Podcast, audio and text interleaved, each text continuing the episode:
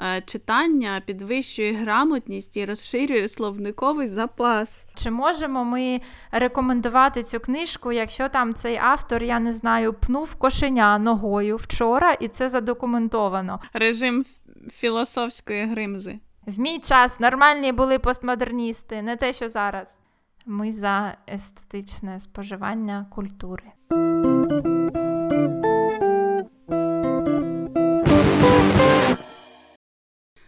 Всім привіт! Це подкаст Оті дві.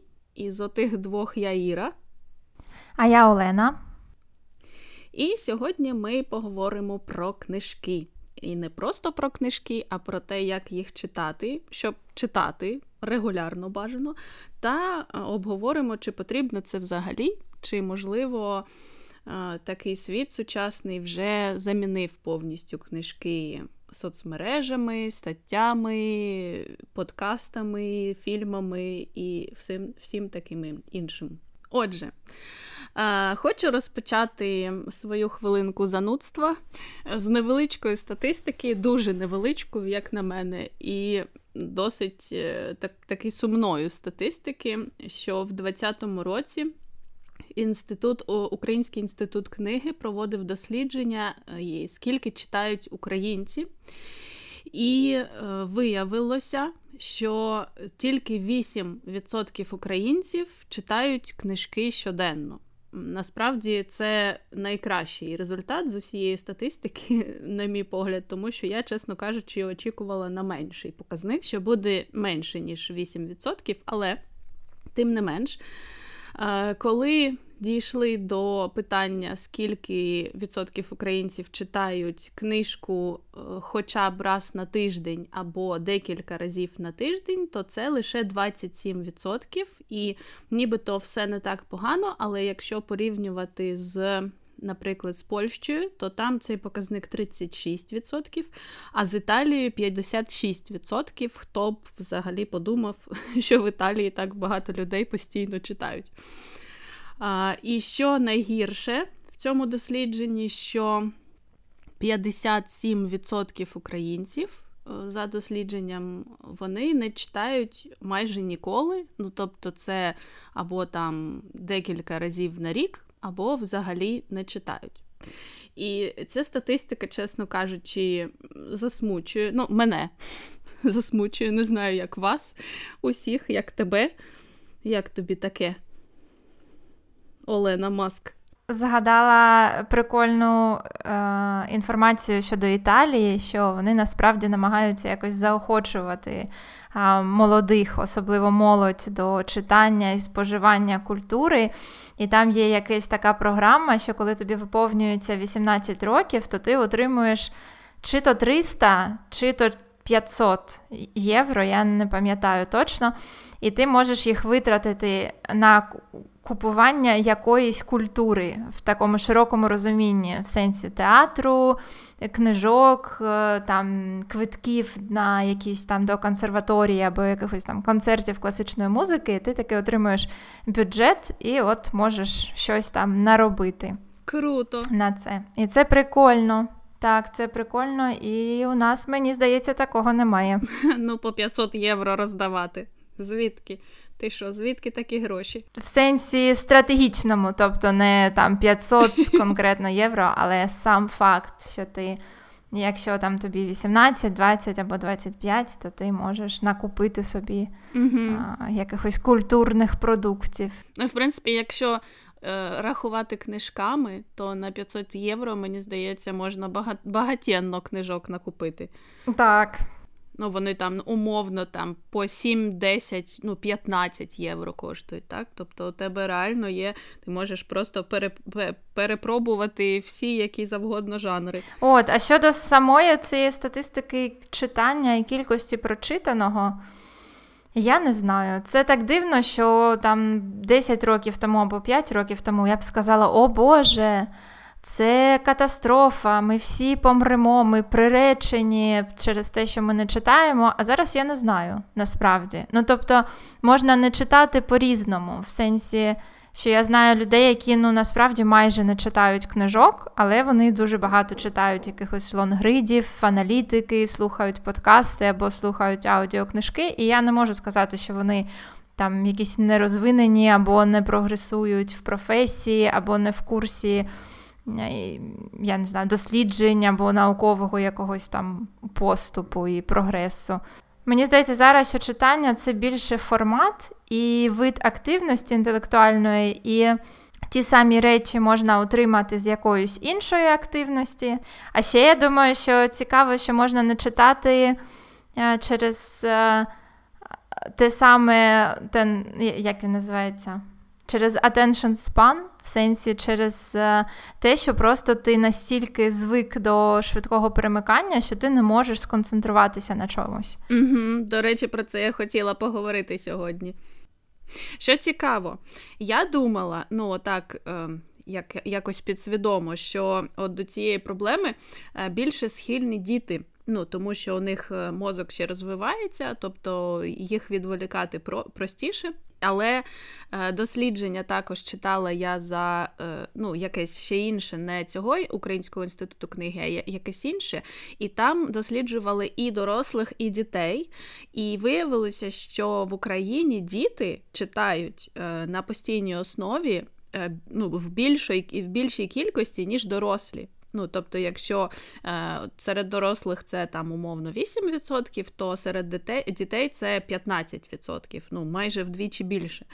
Може, в них просто немає вибору, ну, в сенсі вони в школі і не мають вибору не читати, читати чи не читати. Чи там малося на увазі саме таке читання на дозвіллі? Я думаю, що так, саме на дозвіллі. Ну, тобто, коли ти підручник читаєш, ти ж не читаєш, ти ж вчишся, ну нібито.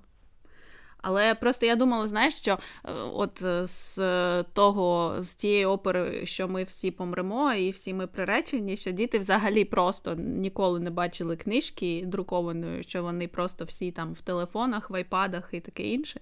Але ні.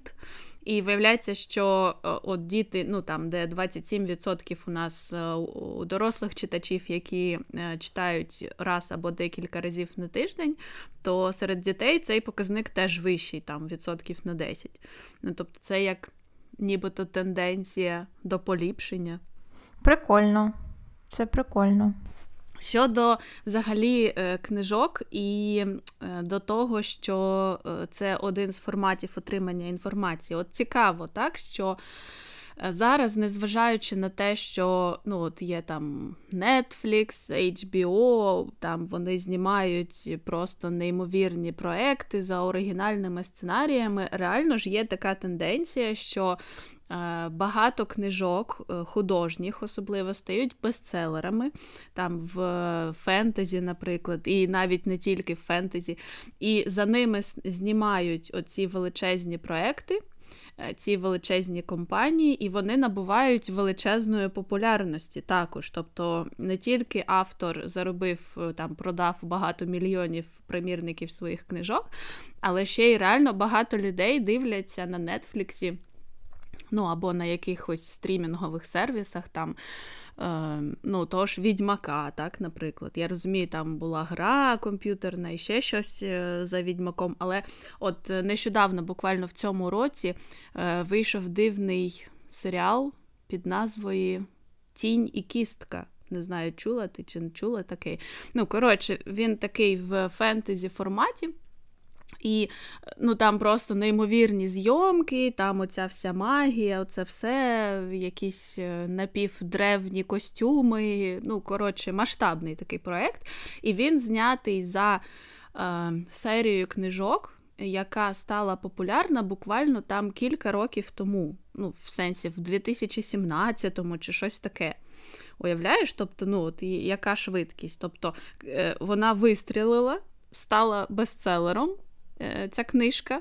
За нею авторка написала, до речі, це жінка, що дивно, або ні, не знаю.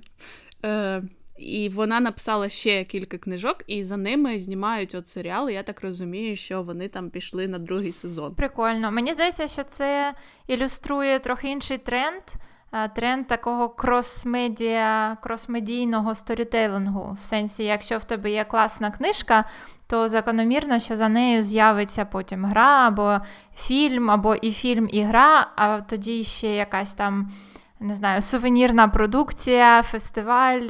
І якісь такі речі. Ну і в інший бік теж, ну що можна, наприклад, там зняти фільм за грою, коли гра була первинна, і зараз якісь там проекти в цьому керунку теж робляться. Навіть на Курсері був колись онлайн-курс про цей крос-медіа сторітелінг і щось я там дивилася.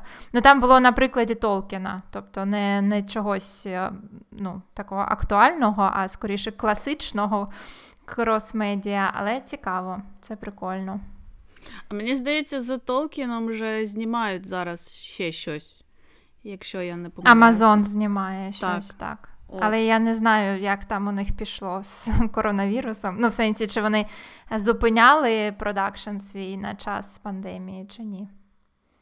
А, Ну, отже, я виступаю в таборі тих, якщо ми говоримо про читання в сенсі, що чи може, чи можна його замінити, та чи треба, чи можна забити, і просто якось воно йде, як йде. Я от е, виступаю в таборі тих, хто за читання. До того ж, за читання регулярне, і ну, на моє особисте вподобання ще й паперових книжок. Ну, тобто, це те, що мені подобається, і я от собі виписала декілька таких як аргументів на користь того, чому читати корисно, і чому треба зробити над собою зусилля. Якщо ви згодні, що читати корисно, але дуже важко якось себе змусити. І хотіла би з тобою обговорити ці декілька аргументів. Давай. Отже, аргумент перший. Чому корисно читати? По-перше, це цікаво, це приносить задоволення від процесу. Ти дізнаєшся багато класних нових штук, нові штуки привет. Привет.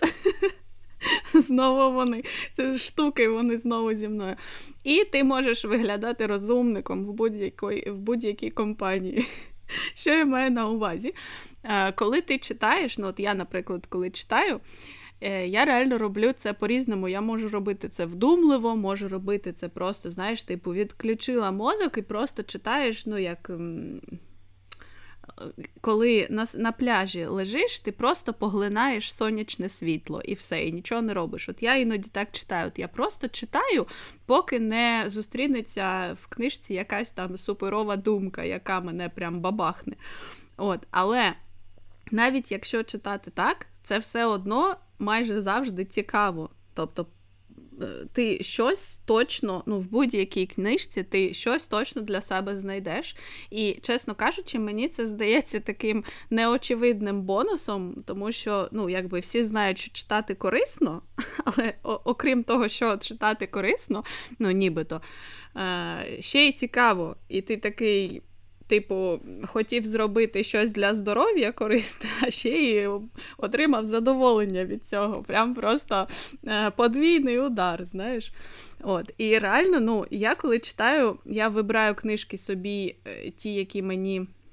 Ну, за темами, які мені потенційно цікаві, тобто е, майже увесь час влучаю і дізнаюся там якісь класні нові нові штуки, і обов'язково ділюся з друзями цими класними новими штуками, тому що ну реально в книжках пишуть такі речі, котрі ну ти не ну вони не очевидні, ти сам, скоріш за все, до цього не допетраєш. Наприклад, якщо це про якісь дослідження, ті ж самі там психологічні, соціологічні чи фізіологічні, чи ще якісь.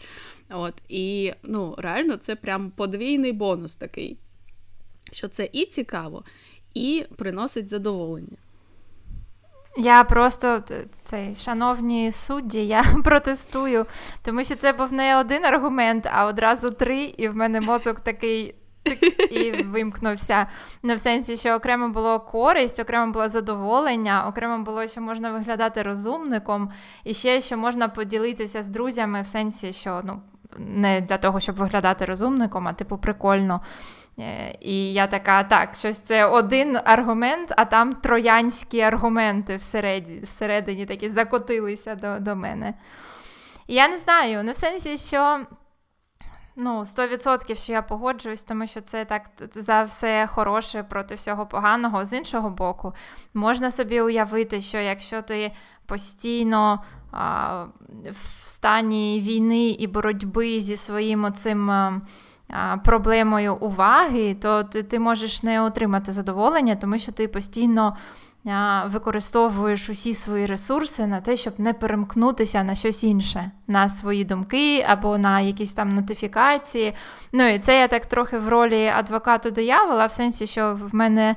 Рідко буває така проблема, але буває, що я не можу сконцентруватися. Але я можу собі дуже добре уявити, що це не приносить задоволення, тому що ти просто не можеш сконцентруватися, або ти наприклад, постійно в стані якоїсь тривоги, що там на емейлі щось горить, десь хтось помер, і треба там терміново щось робити, там, не знаю, десь бігти, відповідати і ще щось, і що.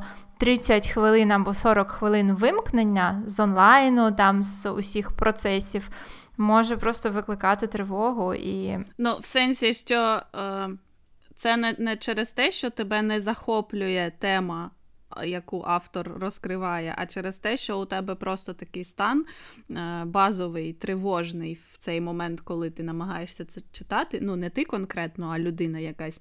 І тому вона не може відключитися. так? Я думаю, що як є автоматична увага, ну, яка, наприклад вмикається, якщо щось впаде гучно там з шафи, або хтось покличе тебе на ім'я, і в тебе автоматична увага туди перемкнеться. А є така увага пов'язана як з наміром, з силою волі, що я вибираю зараз, обираю концентруватися на розмові а не відволікатися на якісь інші звуки, там на інші вкладки в браузері, на якісь повідомлення.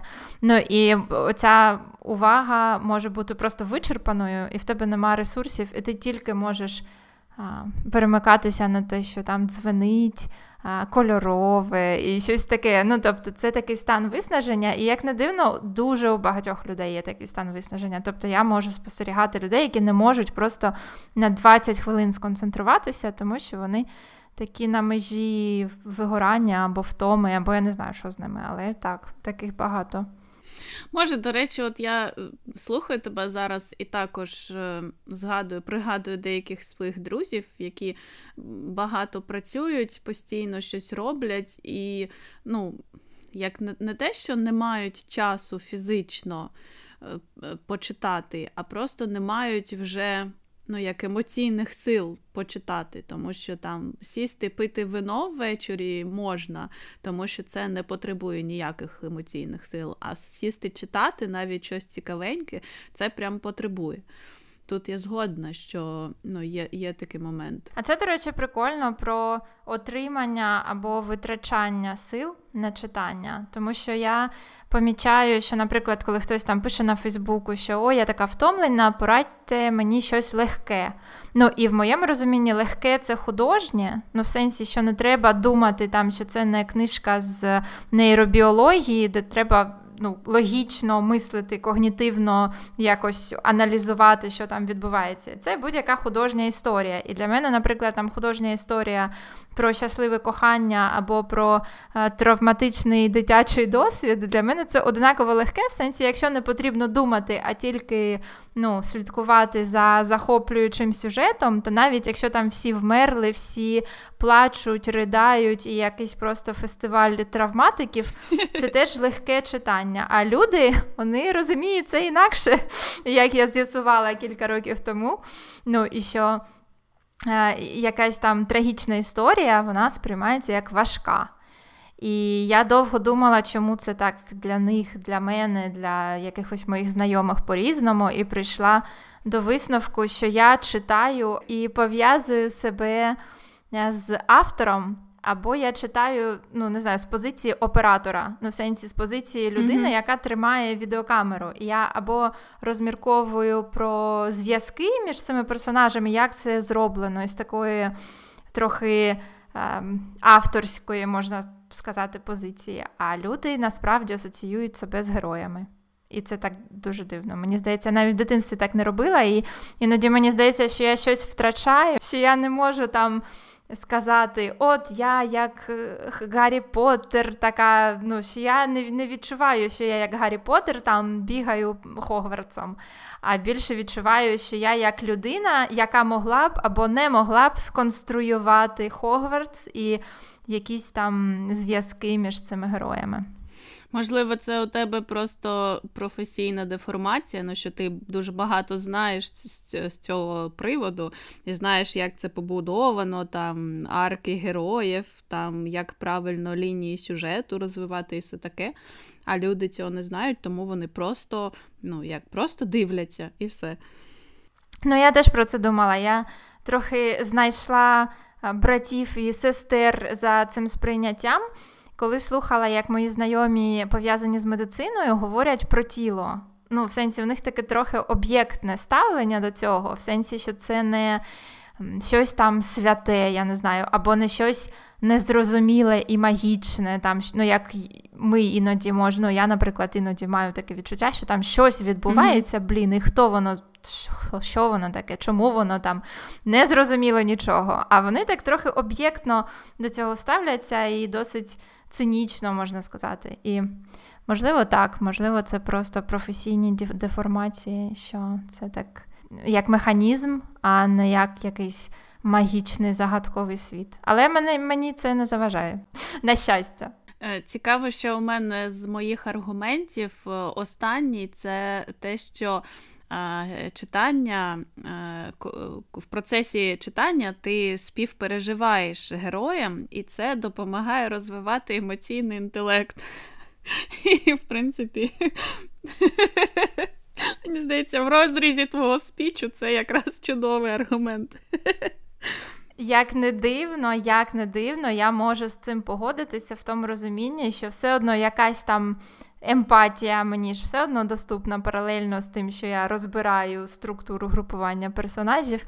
Ну і я дуже люблю якісь дивні книжки, або книжки про якихось не схожих на мене людей, або не знаю.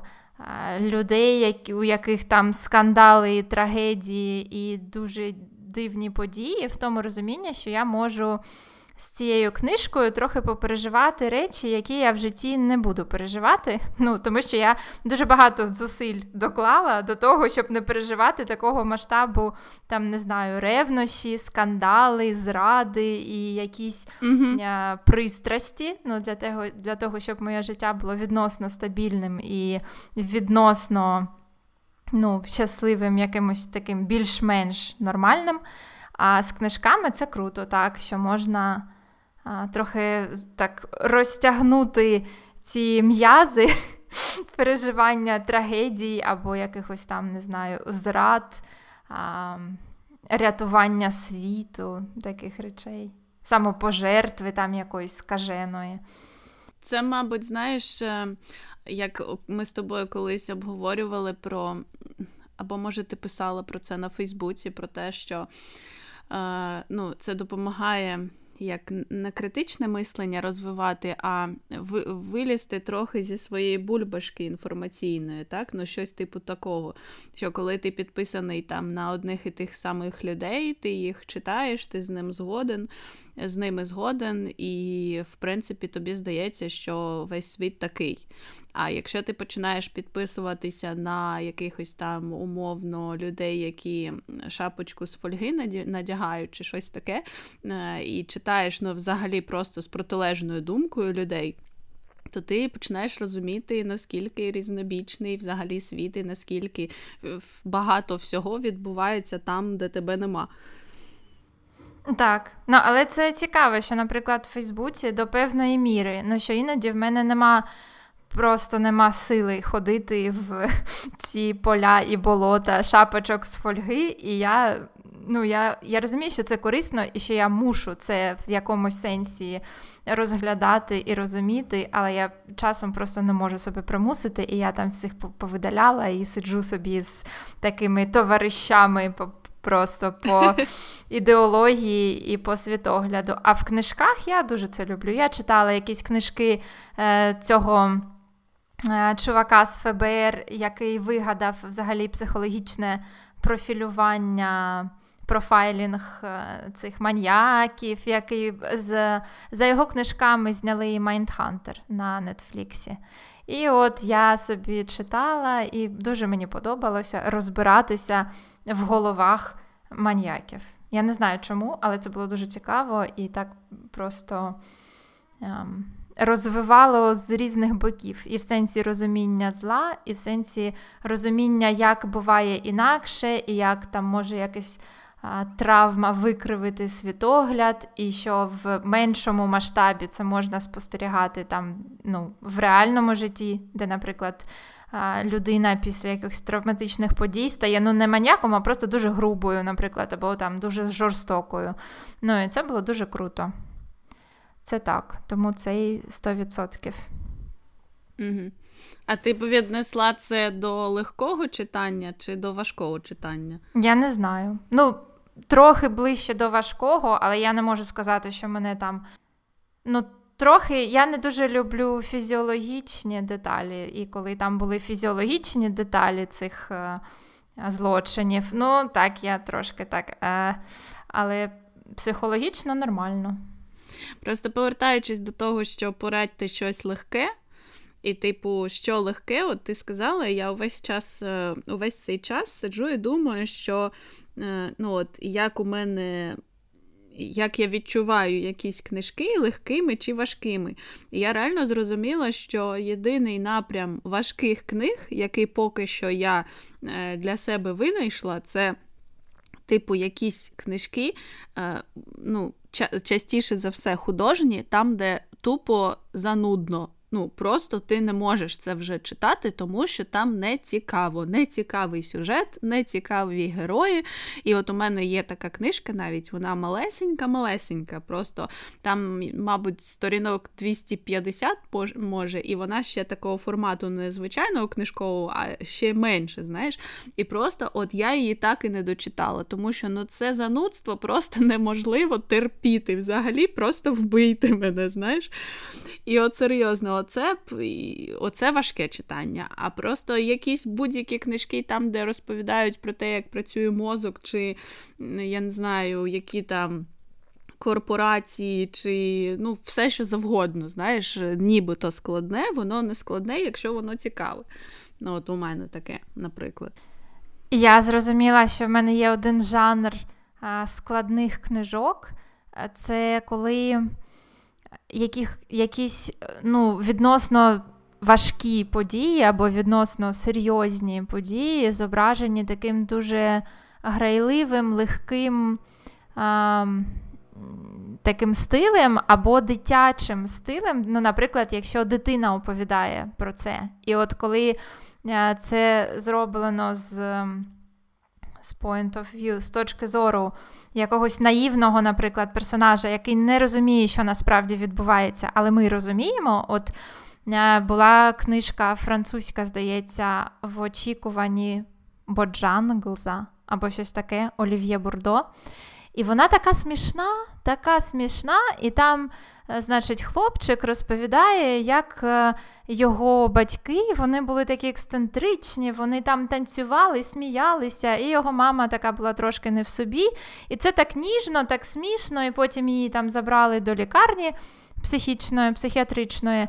І Воно смішно написано, як якась просто казка, як ми там танцювали, ми купили величезного птаха, і потім там е, сусіди сказали, що ми ненормальні, але ми тільки сміялися і танцювали. Ну, І ти розумієш, що насправді за цим стилем ну, все інакше. Ну, тобто, все зовсім інакше. Це все інакше, інакше на 100%. І коли ти трансформуєш оцю наївність і таку дитячу грайливість у те, що там насправді відбувалося, і як це викривлено це через наївне сприйняття.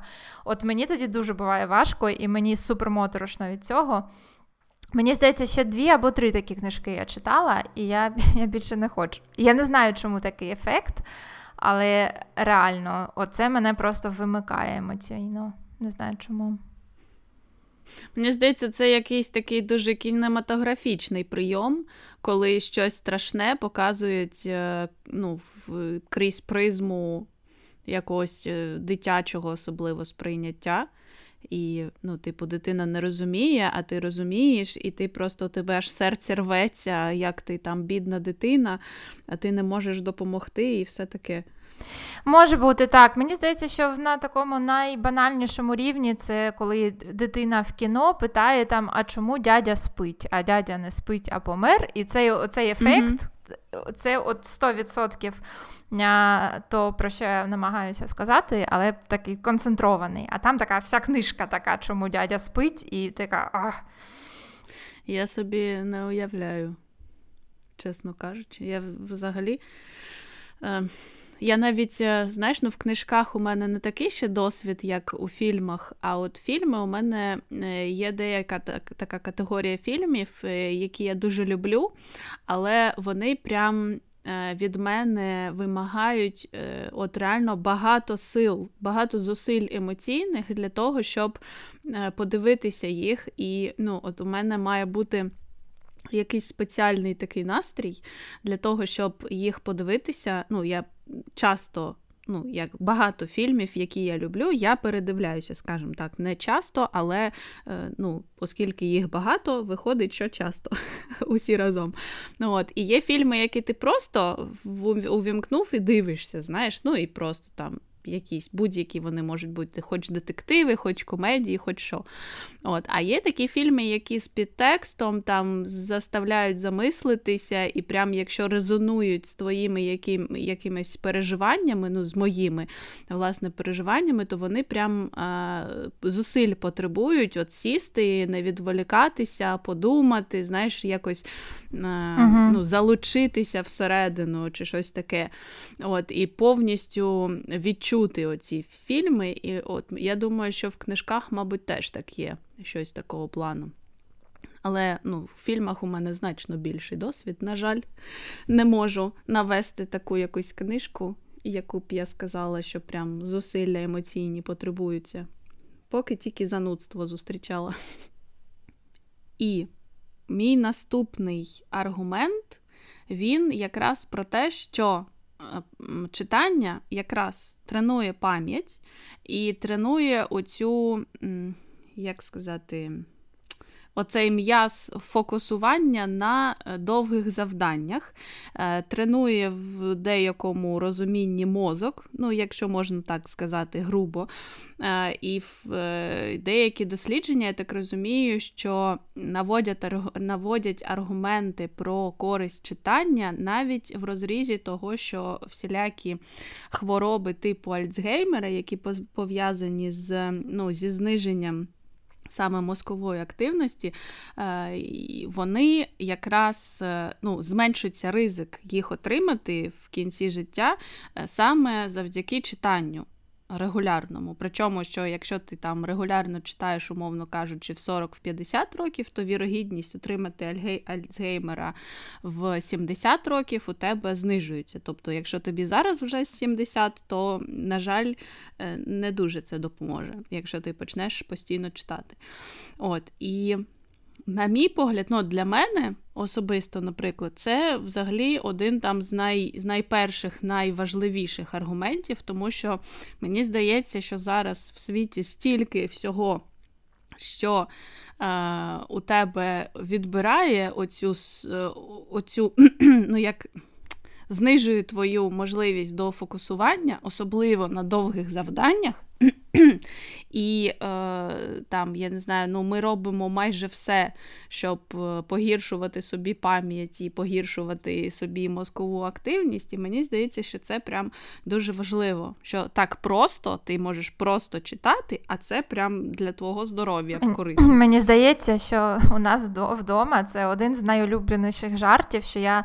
Е, ну, що є гіпотеза, що вивчення іноземних мов знижує вирогідність Альцгеймера.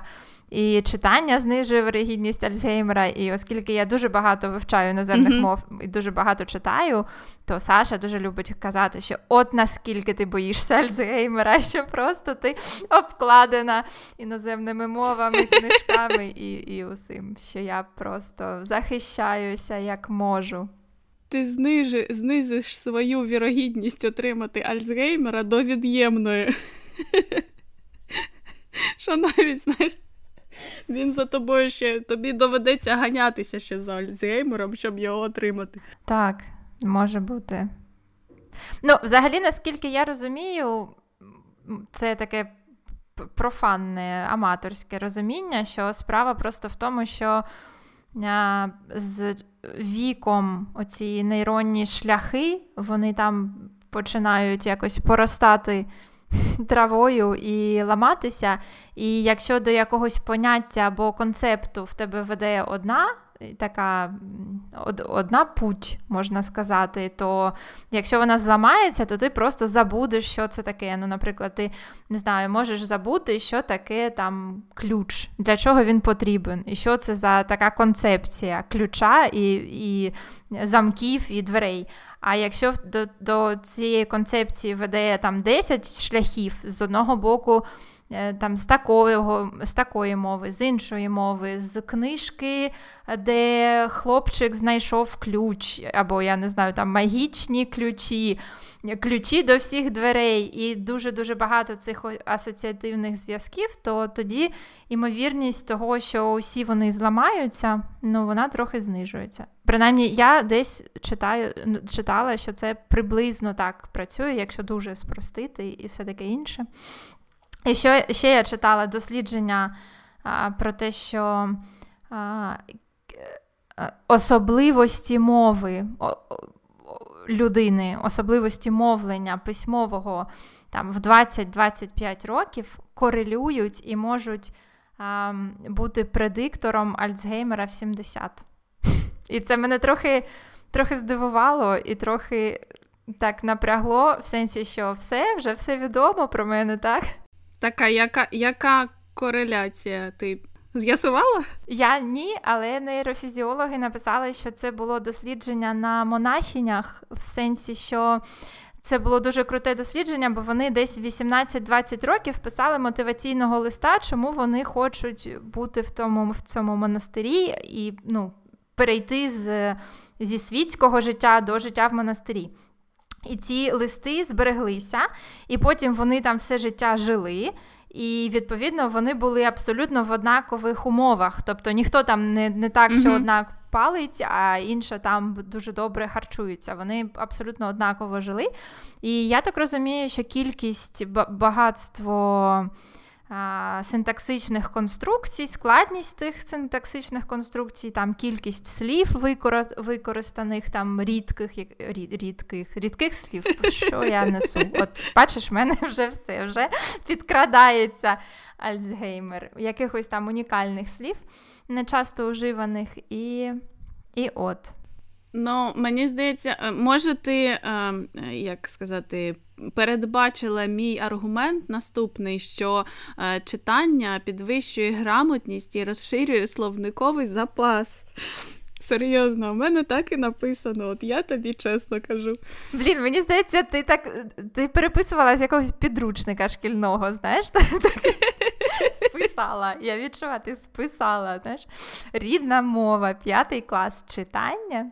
Це не в сенсі образити, це просто прикольно. Я розумію. Просто для мене, знаєш, ну от е, просто для когось це може бути неважливим. Ані грамотність, ані словниковий запас. Ну, це яка різниця? Типу, зрозуміли і добре, де я там поставив кому чи не поставив кому, і і скільки синонімів я знаю до слова когнитивний. знаєш.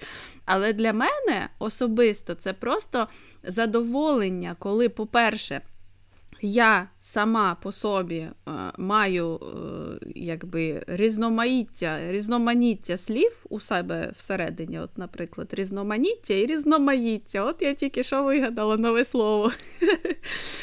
Е, і коли я можу використовувати, знаєш, таку особливо, коли намагаєшся жартувати, то є такий прийом в жартах. Він якби підсвідомо сам собою виникає в тих, у кого розширений словниковий запас. Коли ти використовуєш, наприклад, якесь е, занадто. Е, як сказати, канцелярічне, так, або канцелярське, або якесь таке формальне слово до опису, або навіть речення до опису якогось простого процесу. І ну, це зазвичай дуже іронічно звучить, але. Ти це можеш робити тільки тоді, коли у тебе є ці слова в пам'яті, коли ти можеш їх використовувати, ти їх знаєш, і якби вони в тебе підтягуються, знаєш, там з якихось глибин.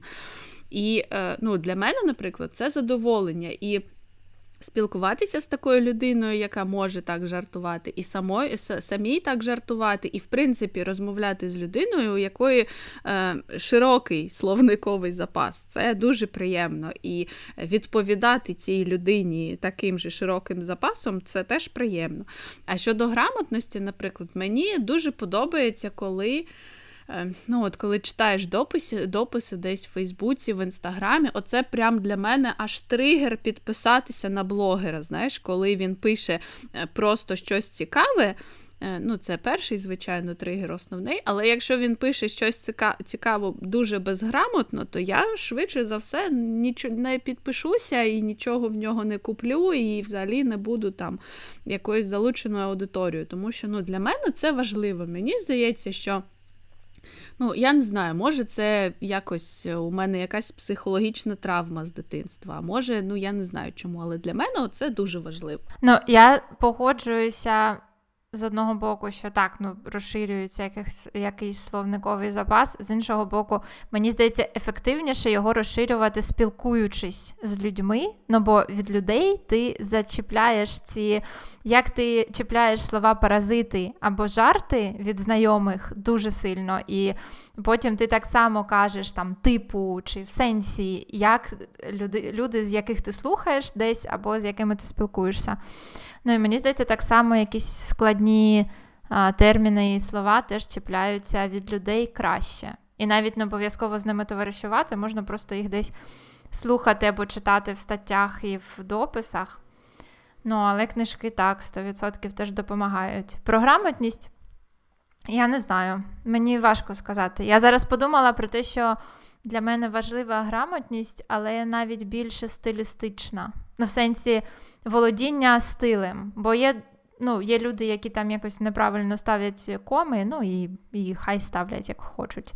Це дивно чути від мене, я знаю, але багато чого змінилося за той час, який ми знайомі. Ну, Більше стилістично, так, тому що є люди, які не можуть, наприклад, е, відійти від канцелярського стилю, ну вони просто ну, вони не можуть.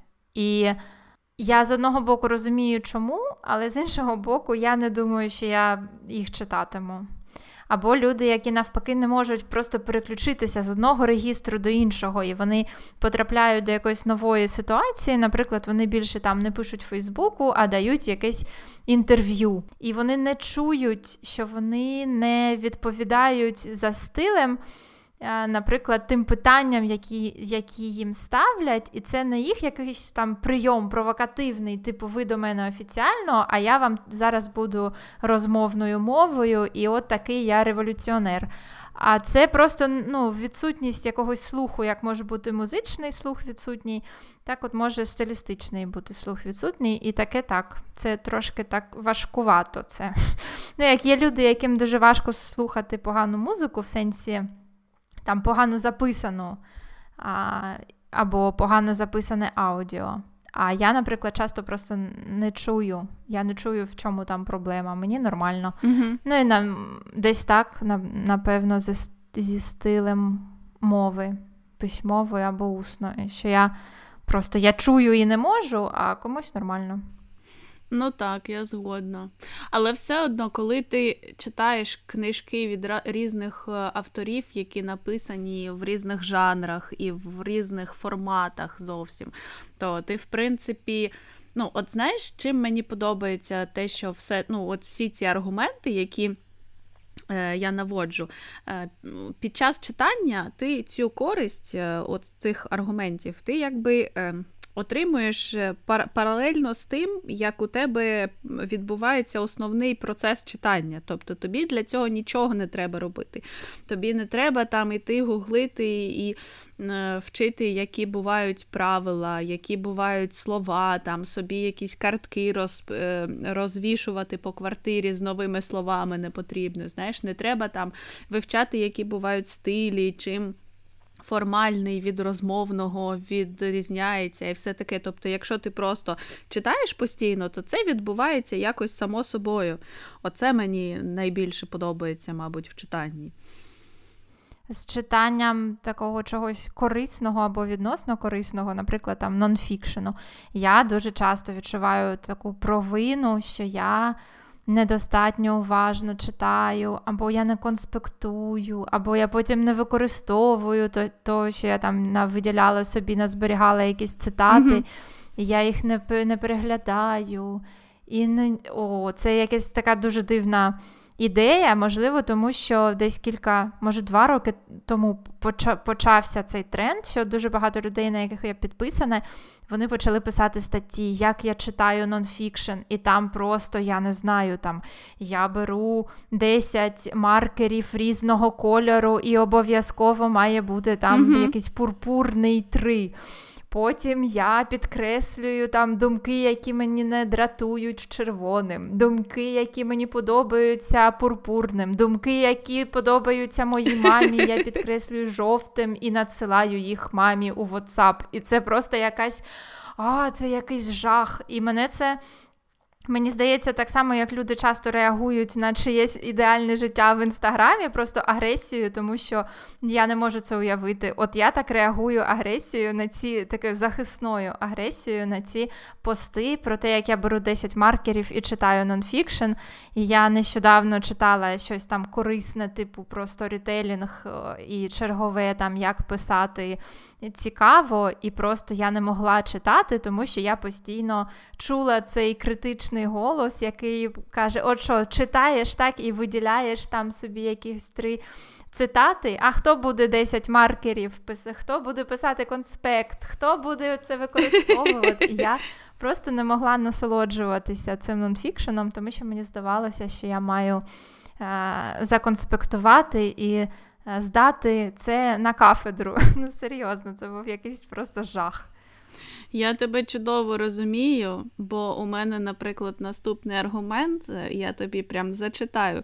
Це корисно з прикладної точки зору, бо ти можеш використовувати отримані знання, у тебе виникають нові ідеї, ти навчаєшся структурувати інфу та розмірковувати.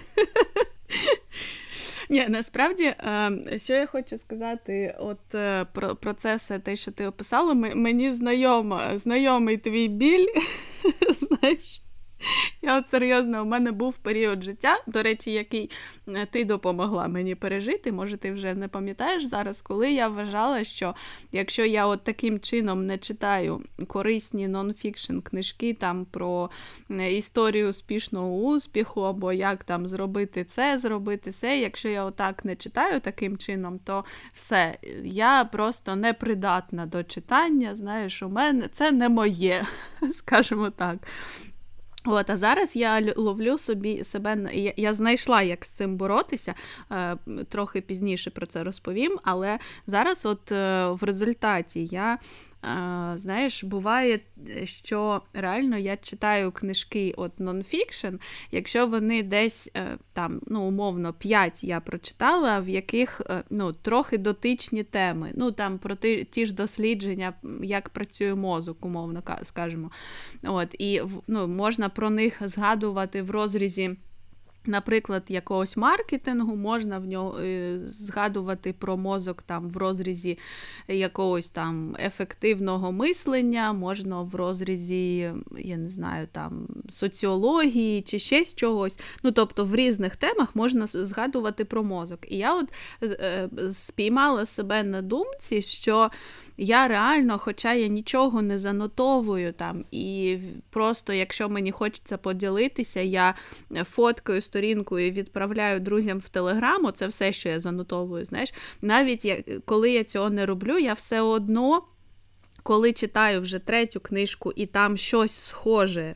Знову вони обговорюють про мозок, то я ну, якби підсвідомо це пам'ятаю. Ну, тобто, воно у мене десь там всередині вкладається, структурується, упаковується, там, знаєш, і, і архівується, а потім, коли потрібно, або якщо виникає такий момент, що ми знов це обговорюємо, воно таке, як pop-up, знаєш, таке привіт! От, І виявляється, о, точно, я ж це вже читала, реально прикольно. І можна ну, от, навіть не заставляти себе там, не змушувати щось е, надмірно занотовувати чи підкреслювати, а воно якось само реально працює. Так, це є таке. Є ще таке, що коли я, наприклад, пишу там. На Фейсбуці чи десь собі до блога пост про прочитану книжку, то воно автоматично я вишукую цитати, я щось пригадаю собі, і я це роблю не для користі, а просто це прикольно. І тоді воно якось структурується і якесь таке. Підсумовується і щось подібне. Але я розумію, що от чомусь цього року я якось зламалася в тому в сенсі книжкових рекомендацій, тому що мені дуже важко рекомендувати книжки, які я зараз читаю бо я їх читаю з дуже дивних мотивацій іноді. Ну, наприклад, іноді я там читаю цю книжку тому що мені цікаво, це, наприклад, нонфікшн, там людина пише, як бути успішною, умовно. І я її читаю не для того, щоб зрозуміти, як бути успішною, а просто мені цікаво було порівняти, чи ця особа з дуже дивної професії так само сприймає концепцію успіху, як якась там інша особа з іншої професії. А ще я цього чувака одного разу бачила в житті, в реальності, і мені просто цікаво подивитися, що в нього в голові. Ну, mm-hmm. і такої мотивації, тобто книжка не дуже. Або це якась дивна тема, що мене там заклинуло в певний час е, трохи зрозуміти більше там про а, події 17-го року і революції. Я почала читати мемуари цього часу. Ну і кому можна взагалі порекомендувати читати мемуари 17-го року? Ну це просто якась ну, ну божевілля. Ну, Але мені там в мене були якісь конкретні психологічні питання, які я хотіла для себе прояснити, і от я там коперсалася, або якісь там листи, мало що не листи з гулагу. Це дуже важко порекомендувати, тому що це просто якийсь внутрішній процес або мемуари якогось чувака про свою бабусю. Ну, блін. Ну, вони круті, дуже круті, тому що у моєї бабусі були дуже схожі прикраси, і коли він там описує ці прикраси, які вони великі, холодні, якого вони кольору, то там просто можна збожеволіти, тому що у мене були такі самі, і я так само їх перебирала, і це просто просто божевілля. Але це таке дуже приватне, і я не думаю, що комусь це цікаво. І тому з рекомендаціями зараз так, зараз важкувато. Я я думаю, що просто я згадую, скільки ти вже рекомендувала книжок, і я просто уявляю собі, що якщо це е, ти нарекомендувала тільки ту частину, яку ти вважала, е, що вона може бути рекомендованою, то мені просто, знаєш, я тут тихенько посиджу, просто в порівнянні з тобою, скільки ти всього перечитала цікавого і просто ну, в кількості. Та ні, ну.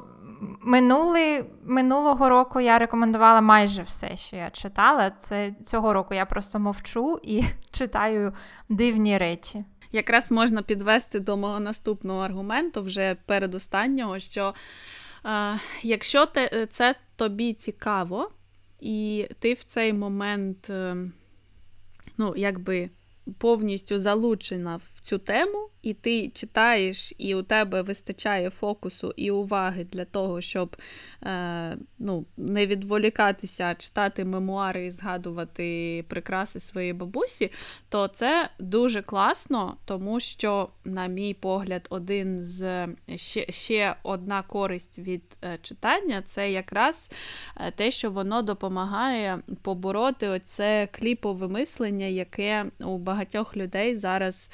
Е, ну, як розвивається або розвинути вже через наш спосіб життя, через те, що ми постійно гортаємо соцмережі, читаємо якісь короткі статті, короткі дописи, там дивимося, ну я ні, але люди дивляться короткі відосики там в Тіктоці, залипають в інстаграмі. Це я теж роблю іноді. Ну просто знаєш, коли скролиш і ну, і бачиш дуже багато короткої інформації. І у тебе мозок, якби, ну добре, я зрозумів, мені треба перетравлювати багато різних е, коротких коротких інформаційних якихось, я не знаю, блоків. І тобто я буду налаштовуватися, не я, а мозок думає, так що буде налаштовуватися на о, от таку структуру сприйняття інформації. І коли ти читаєш, то ти там 3-4 сторінки прочитав, і мозок такий, типу, Альо, уже все, давай наступну. От. І мені здається, що е, якщо ну, як, зусилля над собою зробити і почати читати, то е, ну, якби з часом, може, може не одразу, може навіть не не першого місяця, там, в залежності від того, у кого наскільки е, оце кліпове мислення, наскільки воно розвинуте, е, але там з часом реально кожна людина може захопитися якоюсь темою, яка яка їй цікава, не обов'язково якоюсь сумною там про гулах, але будь-якою темою, яка цікава, і прям сидіти і коперсатися в книжках на цю тему, не відволікаючись. І мені здається, що це дуже корисна е, навичка, тому що.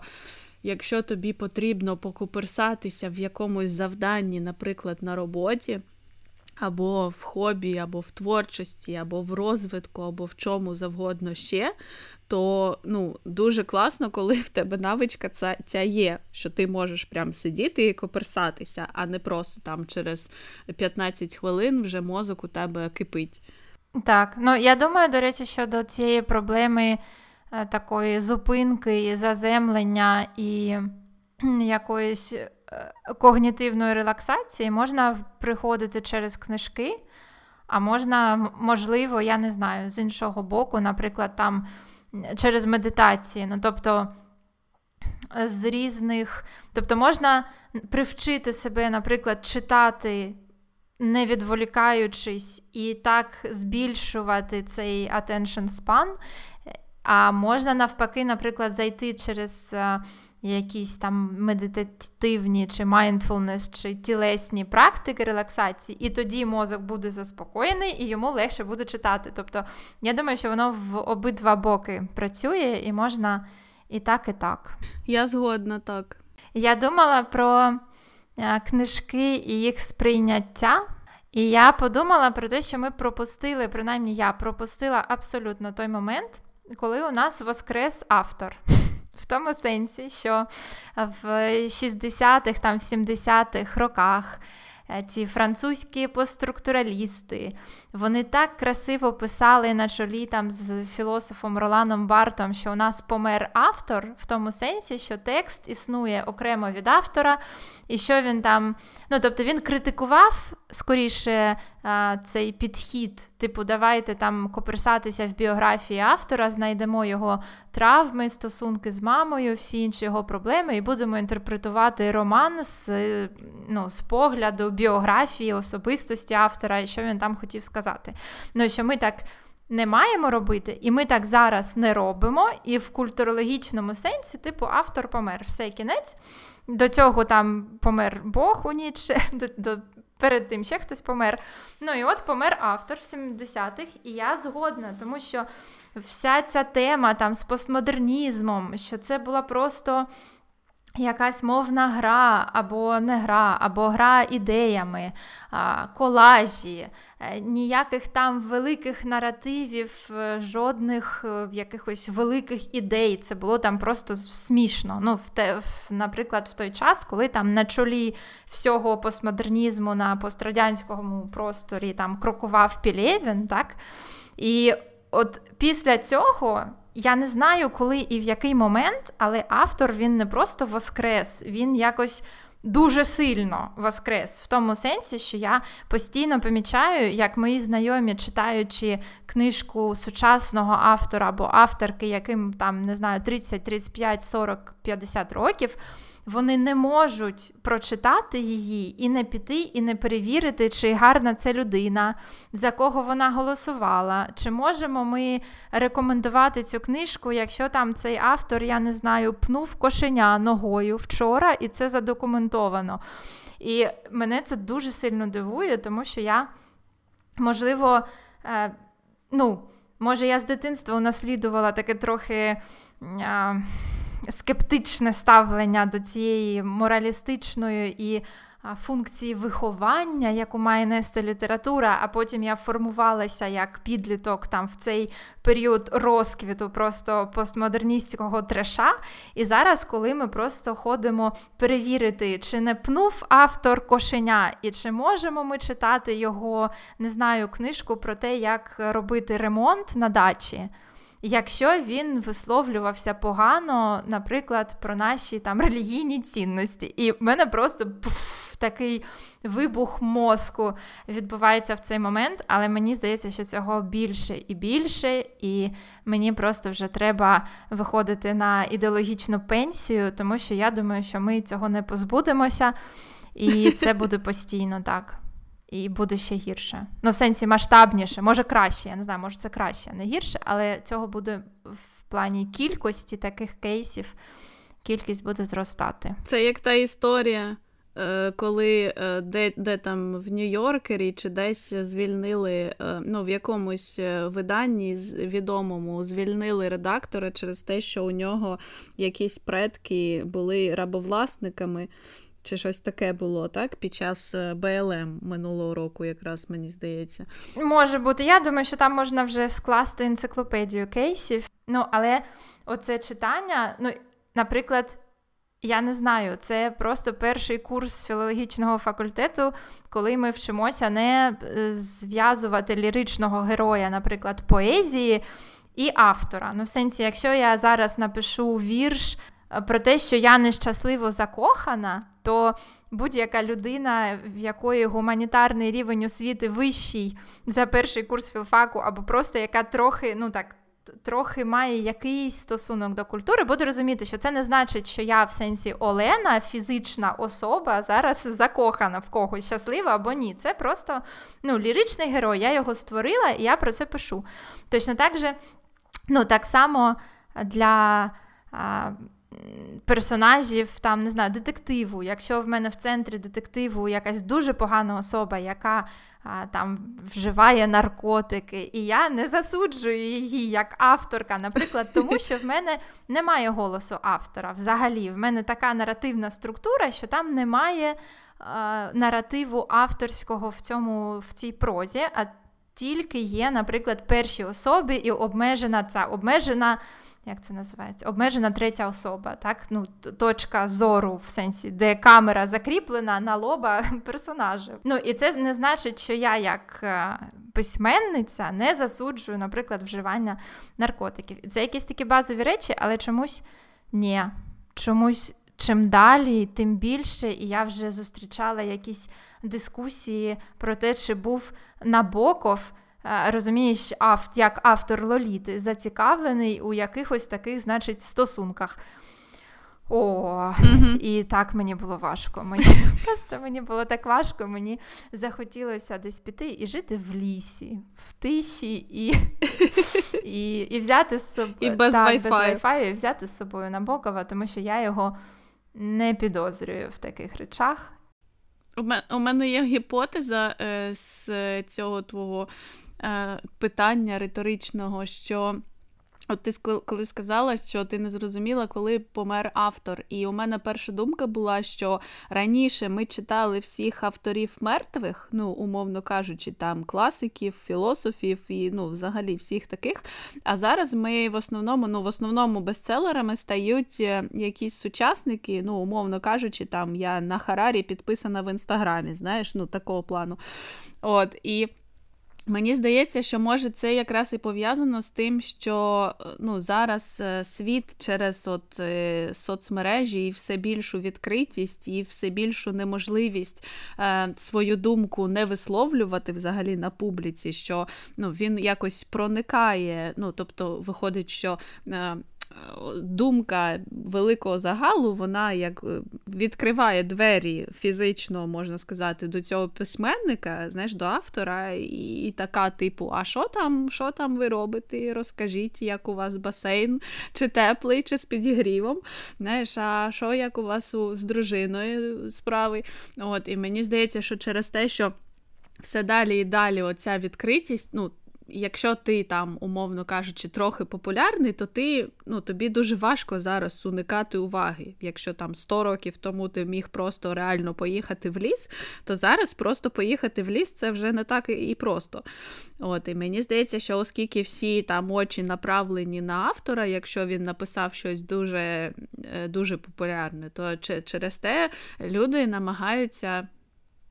Ну, мабуть, е, тому що у них є така фізична можливість, знаєш, оцінити автора як людину, як там, які у нього цінності і все таке. Тому що ран... раніше не не було такої фізичної можливості, а зараз є.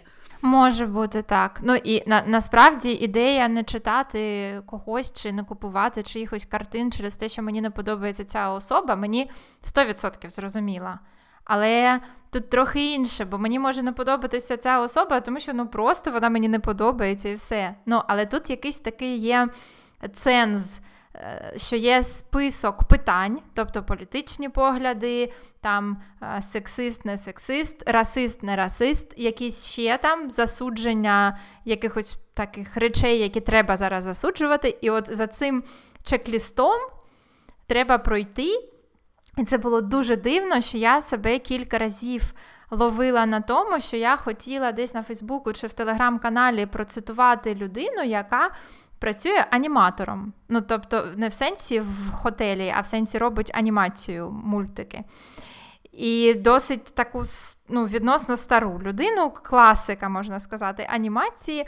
І я розуміла, що мені треба перевірити, що він там казав про що останні там 10-15 років, щоб не вийшло, що я цитую якогось там ворога людяності і ворога всього. І це з одного боку це дуже дивно, тому що він сказав штуку про креативність, там про творчість і про те, що якщо ти хочеш там написати свою, розповісти свою історію, роби отак, отак і отак. Я на 100% згодна з цією цитатою, але я вже мала цю внутрішню самоцензуру так глибоко, що мені стало стрьомно, і я пішла в Вікіпедію і подивилась, які він займає політичні позиції у нас. Ну і це, це дивно, реально. Щось з цим не те. І що він підійшов тобі за політичними позиціями?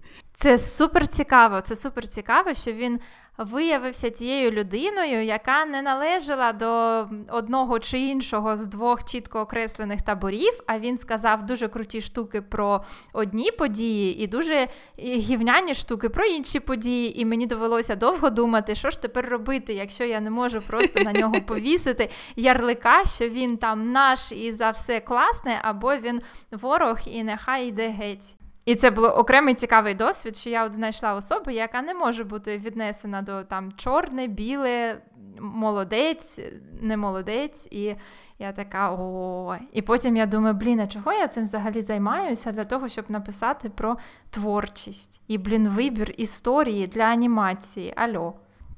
Ну і про книжки. Це все було про книжки.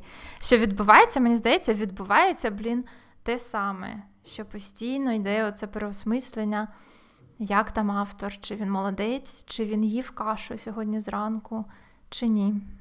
Ну, Це це, це не класно. Я не знаю, мені не подобається це зовсім. Я стара. Це такий режим бабки зараз на на лавці. Мені це не подобається. В мій час був... режим філософської так, гримзи. В мій час нормальні були постмодерністи, не те, що зараз. Ну, подивимось, до речі, ці, чи резонує е, твоє це занепокоєння майбутнім людства і е, читацького людства. Чи зрезонує це аудиторії? І якщо зрезонує, то ми побачимо це в коментарях. Що Чи згодні люди з тим, що е, це реально проблема? Хоча мені здається, що оця проблема, якби хто хто молодець, а хто не молодець, вона стосується ж зараз далеко не тільки книжок, так, а вона, в принципі, розповсюджена і на кар'єру, і і в нас е, ну, в Україні точно це, ну, якби у нас небагато тем, е, де пройшов цей водорозділ, так скажемо. А от в деяких країнах, наприклад, в тих же самих Штатах, я думаю, що там їх настільки багато, що ти просто не знаєш вже куди ступити, щоб на цей водорозділ не, не наступити.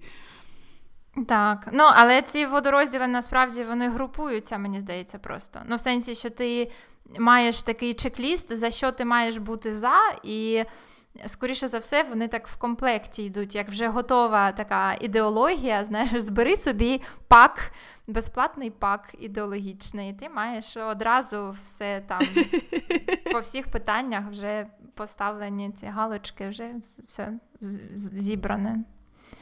Ну, ми, я маю таке відчуття. Ну, що дуже рідко, що можна, мені здається, за там одним-двома виборами можна вже зрозуміти, що людина відповідатиме на інші питання, навіть якщо вони не стосуються насправді ну, на рівні життя і побуту, не стосуються цих перших питань. Тобто воно таке йде в комплекті. Не знаю, подивимось, чи мій режим гримзи і бабки під під'їздом насправді актуальний, чи просто може я просто стара і все, і кінець. Але кажуть, знаєш, що коли маятник е, ну, якби котиться в один бік, то потім він відкочується в інший бік. І цікаво, чи буде тут такий же ефект. Так, знову помре автор. Ну він і зараз якийсь, блін, зомбі просто після цього воскресіння. Тобто він один раз вже помер, зараз воскрес, і мені здається, він не в найкращому стані. І краще знову йому померти, я думаю, і вже упокоїтися в якомусь розумінні. Ну, знаєш, але є такий тип книжок, ну той же Харарі, наприклад. Він там транслює ну, в книжках своїх не тільки е, факти і якісь е, професійні професійні функції чи щось таке. Він там транслює ще своє ставлення до таких питань, хто хороший, хто поганий, і як розрізнити, і як для себе це, е, ну, якби. Як для себе визначити, хто хороший, хто поганий, і скласти свою систему. Ну, Щось такого плану. Тобто, коли ти читаєш такого формату книжку, то, можливо, є різниця ну, чи співпадає у тебе з автором якась система цінностей. Ну, Але це небагато книжок, ну, небагато форматів книжок. Ну, так, так, я згодна з цим. І я думаю, що єдине. Такий крутий наслідок воскресіння автора це жанр автофікшена. Автофікшн, він, в принципі, так і називається. Коли це типу як автобіографія, але трохи інакше. Тобто, коли шматки біографічні, автобіографічні змішуються з якимось фікшеном, і це таке дуже-дуже дивна штука. Десь має бути нормальне визначення жанру, бо я зараз так не дуже професійно звучу. Ну, але це прикольно. І це просто таке виписування себе, і це не обов'язково правда. І не обов'язково неправда. Ну і це просто тупо виписування себе, але часом це цікаво. Наприклад, я не знаю, є класична тема автофікшену, є якась там багатотомна, багатотомний роман. Скандинавського автора, якого я зараз забула. А ще я, наприклад, читала нон, нон, ну, це якась дивна штука. Це нонфікшн і автофікшн, і хто зна що фікшн, Кіо Маклір про птахів. Називається там птахи, мистецтво і щось там. І це просто опис року в житті молодої жінки. яка у неї дуже там багато різних проблем, в неї хворий батько, в неї там ще щось.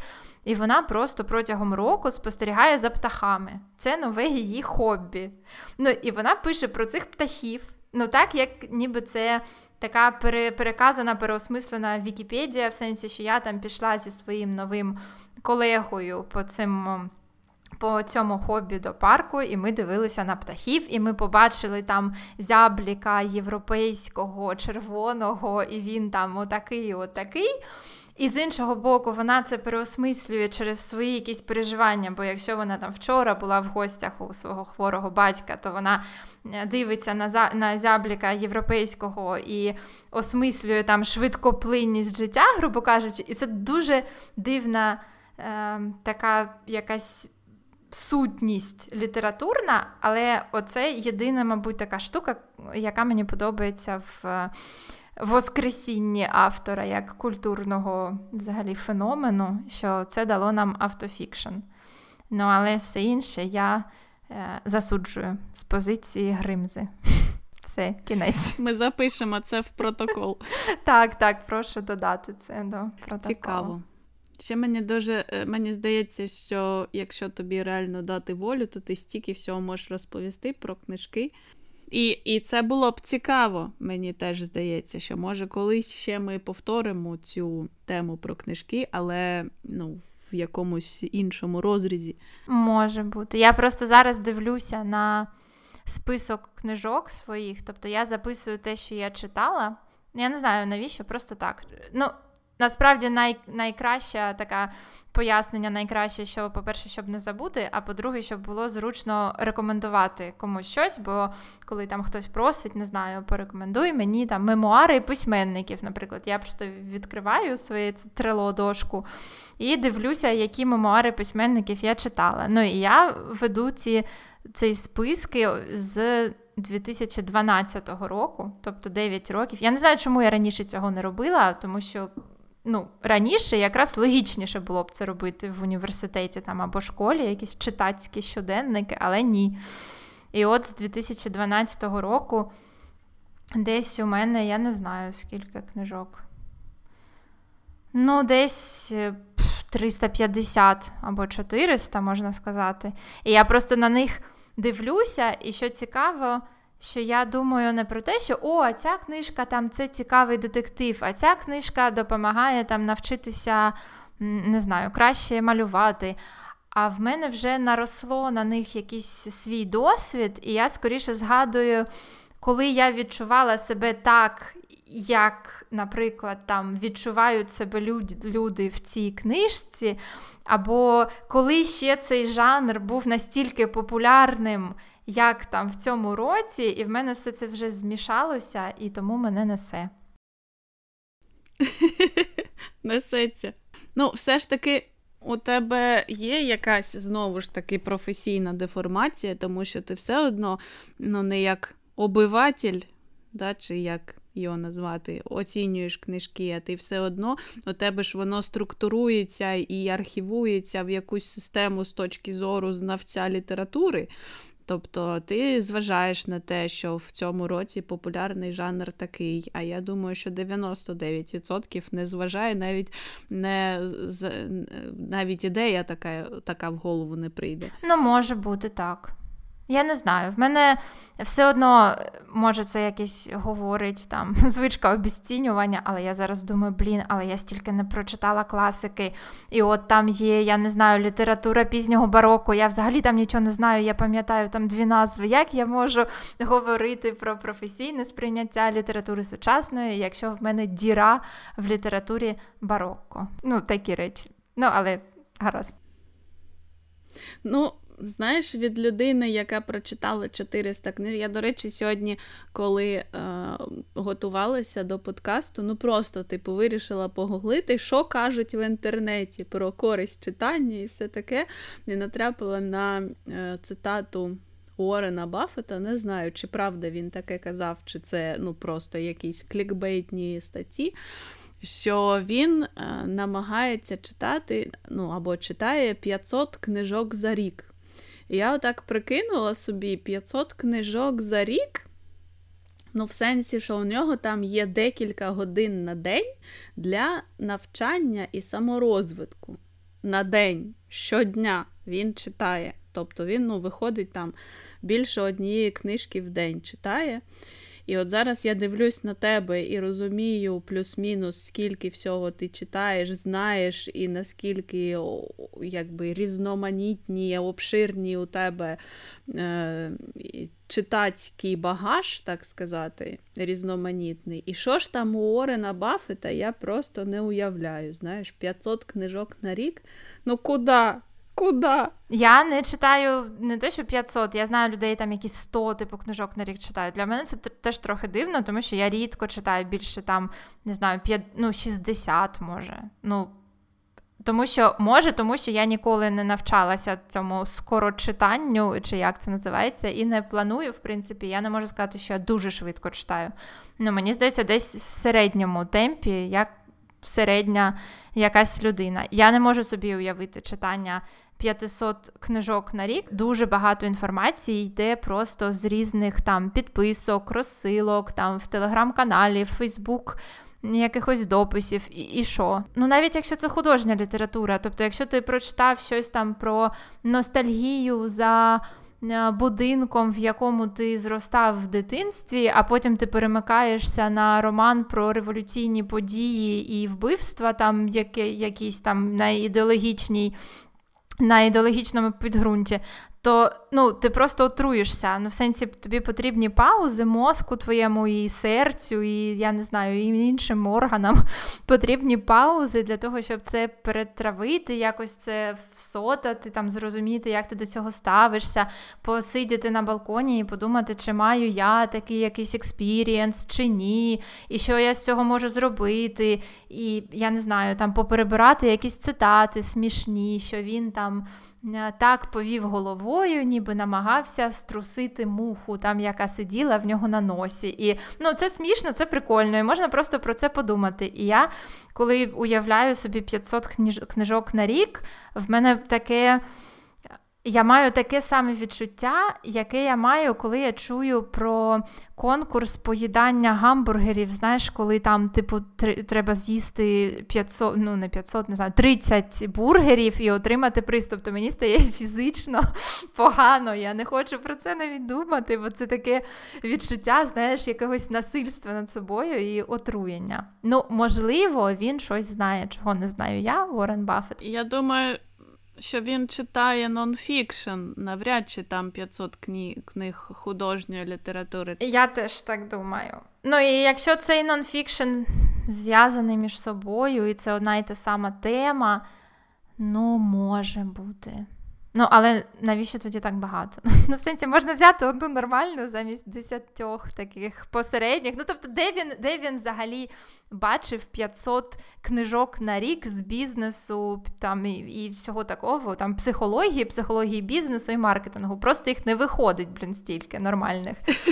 Ну, не знаю. Можливо, це просто мій захисний механізм, і я заздрю, але ні. Я прям уявляю собі ці гамбургери, які треба в себе запхати, і, і хочу бігти в ліс. І знову я хочу бігти в ліс. Це ще може бути банальною неправдою, тому що я не перевіряла цю інформацію, чесно кажучи, ніде.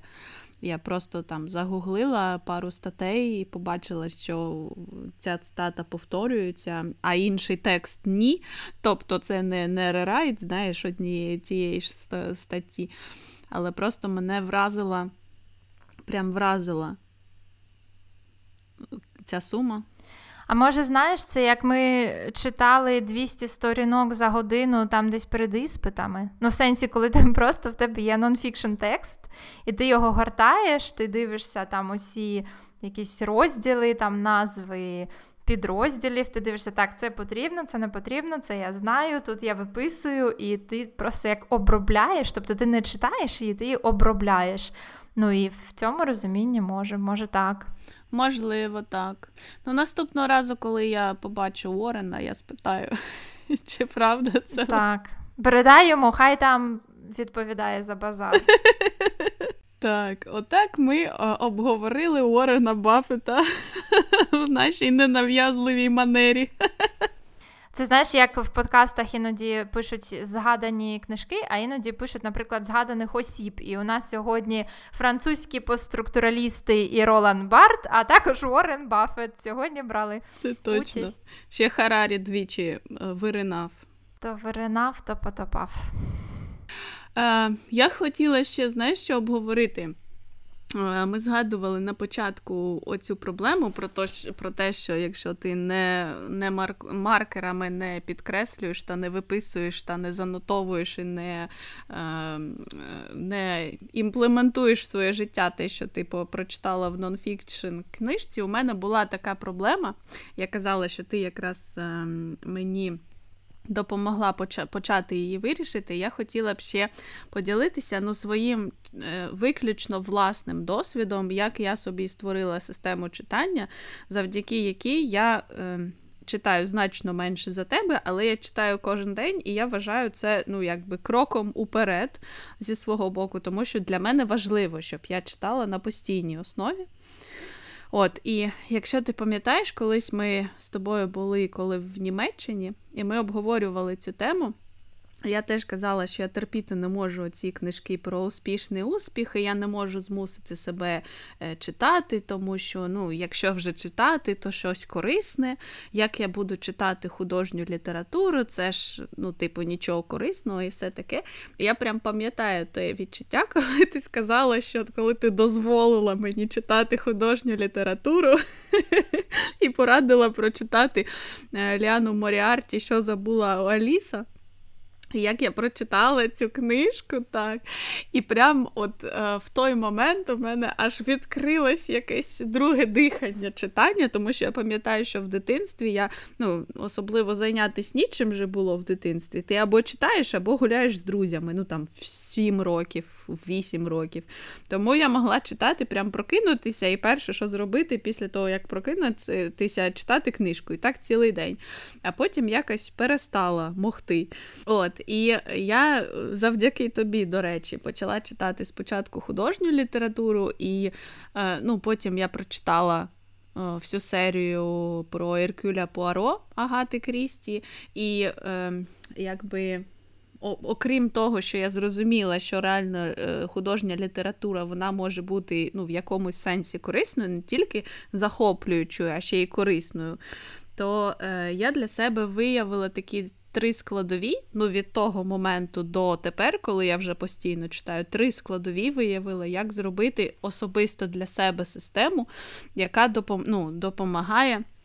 На постійній основі. І ці три складові це, е, по-перше, насолода і задоволення, про які я казала вже раніше, тобто дозволити собі читати будь-які книжки, які тобі хочеться. От хочеться читати детективи, читаєш детективи. Не хочеться, читаєш, е, як працює мозок, або там про нейрохірургію, або про космос, або про все, про все, що завгодно. Хочеш занотовувати, виписувати там і працювати над книжкою, щоб потім структурувати своє життя і там оце все.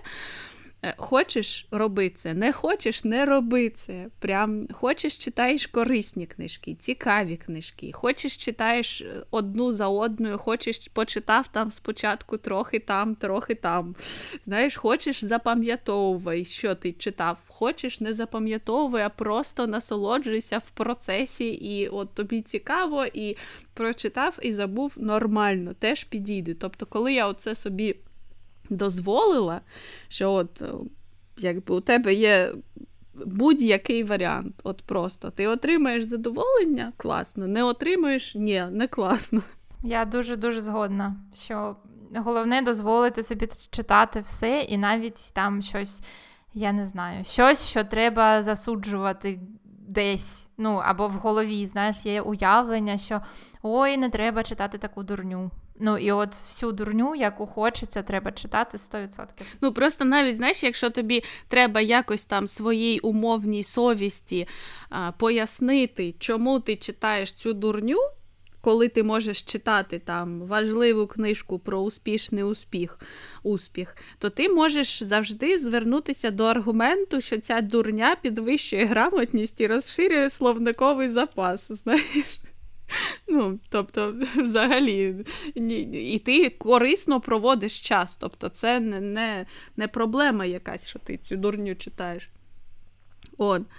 А потім другий момент е, важливий для мене це мотивація. Ну тому що от я коли зрозуміла, що реально я цього хочу, я вважаю, що це покращить моє життя, а і покращить моє здоров'я і покращить моє довголіття. Я не знаю. Ну, коротше, покращить багато чого всього. Для мене мотивація, по-перше, те, що це покращує здоров'я і е, якось там клепку вставляє мені, знаєш, і ще е, до того ж, для мене це. Е, мотивація підтримувати українське книговидавництво, тому що ну, це прям дуже важливо і ну, для мене. Е, що я підтримую щось українське, а ще й таку. Е, е, такий напрям, який занепадає іноді у нас в країні, іноді ні, а іноді так. Ну, Мені здається, що він супер злетів навпаки. Ну, тобто, що він останні там, не знаю, 5 років так. не занепадає, а просто на турбошвидкості летить вперед. Ну, Хоча я так знаходжуся не в країні, тому я не знаю, але з того, що я бачу, я супер оптимістично налаштована, чесно кажучи. Так, це я згодна, що особливо коли у нас е, ну, якби держава почала підтримувати україномовне все, то е, власне через це. Е, книговид... кни... ну, видавництва вони почали друкувати багато всього україномовного е, мовного і зараз не занепадає напрям. Але в принципі, ну, якби в цілому, знаєш, я. Якось у мене записано там, що це така е, індустрія, яка в будь-який час може рухнути. От, І для мене підтримувати книговидавництво це дуже важливо, особливо українське. Тому я купую паперові книжки, мені подобається, як вони виглядають, як вони там красивенькі такі приїжджають на нову пошту до мене, знаєш, і я їх забираю, і це так приємно, і я їх гортаю. Це все мене, мене прям дуже тішить. Плюс кажуть ще що е, ну, коли ти читаєш з паперової книжки, то це в деяких людей покращує сприйняття інформації, тому що ти якби доповнюєш свій свій когнітивний оцей процес фізичним, ну, як ти її тримаєш в руці, знаєш, і це як доповнює мозку, дає більше інформації. От, Це другий момент в системі читання. І третій момент в системі читання це комфорт. Ну, Просто банально я собі е, лампу купила світильник, який світить добре, і я бачу добре, що я читаю. Тобто я не напружую очі, мені не потрібно вмикати верхнє світло. Знаєш, він просто поряд зі мною і і дуже дуже комфортний такий світильник, і він прям порішав. От, І плюс я собі завела режим, що. У мене, от, е, ну там, я намагаюся лягати спати в один і той же час, і от у мене прямо перед сном є е, час, коли я е, закінчую з телефонами, з екранами, там, з тим всім, що відволікає мозок, там, і збуджую його, вимикаю це все, вмикаю свою комфортну лампу, відкриваю книжку і десь там ну, хвилин 40 е, чи годину перед сном я читаю. Ну, Тобто, у мене, типу, знаєш, як у дітей такий такий режим. От, І це мені допомагає заснути, допомагає читати, допомагає все. От Я для себе такі три головні штуки виділила, які мені от прям, ну я не скажу, що кожного божого вечора я читаю і просто попри все. Але ну, я задоволена результатом, скажімо так. Це прикольно, так. Я можу сказати, що я з коаліції тих, хто читає з телефону, тому що. Ну, почалося все просто з того, що я надто багато хотіла, там я хотіла подивитися те, подивитися іншу книжку. І якщо б я всіх купувала, коли в мене відкрився цей, оцей такий, не знаю, голод до того, щоб усе б спробувати, то я просто не їла б тоді, можливо. І це був якісь ще такі давні часи там університетські, коли можна було дещо завантажити, там торренти, оця вся тема. Ну і потім я перемкнулася на електронні, і зараз в мене купа якихось там підписок. Зараз нормально більш-менш працюють електронні магазини. Але я не можу вже з, з паперу, тому що я блін, їх так неудобно, незручно тримати. Це просто якась жесть. По-перше, незручно тримати, вона падає, бо вона важка. І це ну, це дуже дивно, коли ти прочитав там кілька сотень книжок з, в електронці, і потім ти читаєш щось паперове, тому що там тобі подарували, або просто ти сам захотів, і ти таки читаєш. І я не змогла одну книжку читати, тому що я не могла збільшити шрифт. Він був просто маленький для мене, і я він мене здратував страшенно. Я дуже хотіла його змінити. Але це було неможливо, як не дивно, в паперовому варіанті. І я така, блін, ну, значить, не судьба нам з цією книжкою. Ну, це дуже дивно. Але в мене є теж така пенсійна мрія, що колись. Коли ще я буду впевнена, що я не буду приїжджати по 100 разів між різними локаціями, то в мене якийсь буде свій там кабінет, і я тоді накуплю паперових книжок, зроблю якийсь дивний такий дизайн інтер'єру, не знаю, в стилі вікторіанського опіумного притону. Oh. І там в мене буде дуже багато паперових книжок. І я буду сидіти і гримзувати. Це така, такий план. Тому що чому? Во-первых, це красиво, да? Так, так, так. Тому що ми за естетичне споживання культури. Це буде так потім, а зараз в мене просто кіль, я не знаю, сотні або тисячі книжок десь там завантажені, додані до списків, там ще до чого. Але я вже не читаю по списку. Мені я вже зрозуміла, що ні, цього цього не буде. Бо якби я насправді ну, намагалася вести цей список, то він би просто вже там перекинувся за півтори тисячі, і я б просто дивилася на нього і ненавиділа своє життя. Тому я просто бігаю, така як сорока, і що мене що мені подобається, що мене сьогодні зацікавило, те ми і читаємо. Ну, але це теж це теж варіант, коли є натхнення на одне і нема натхнення на інше, то краще читати на, на те, що є натхнення.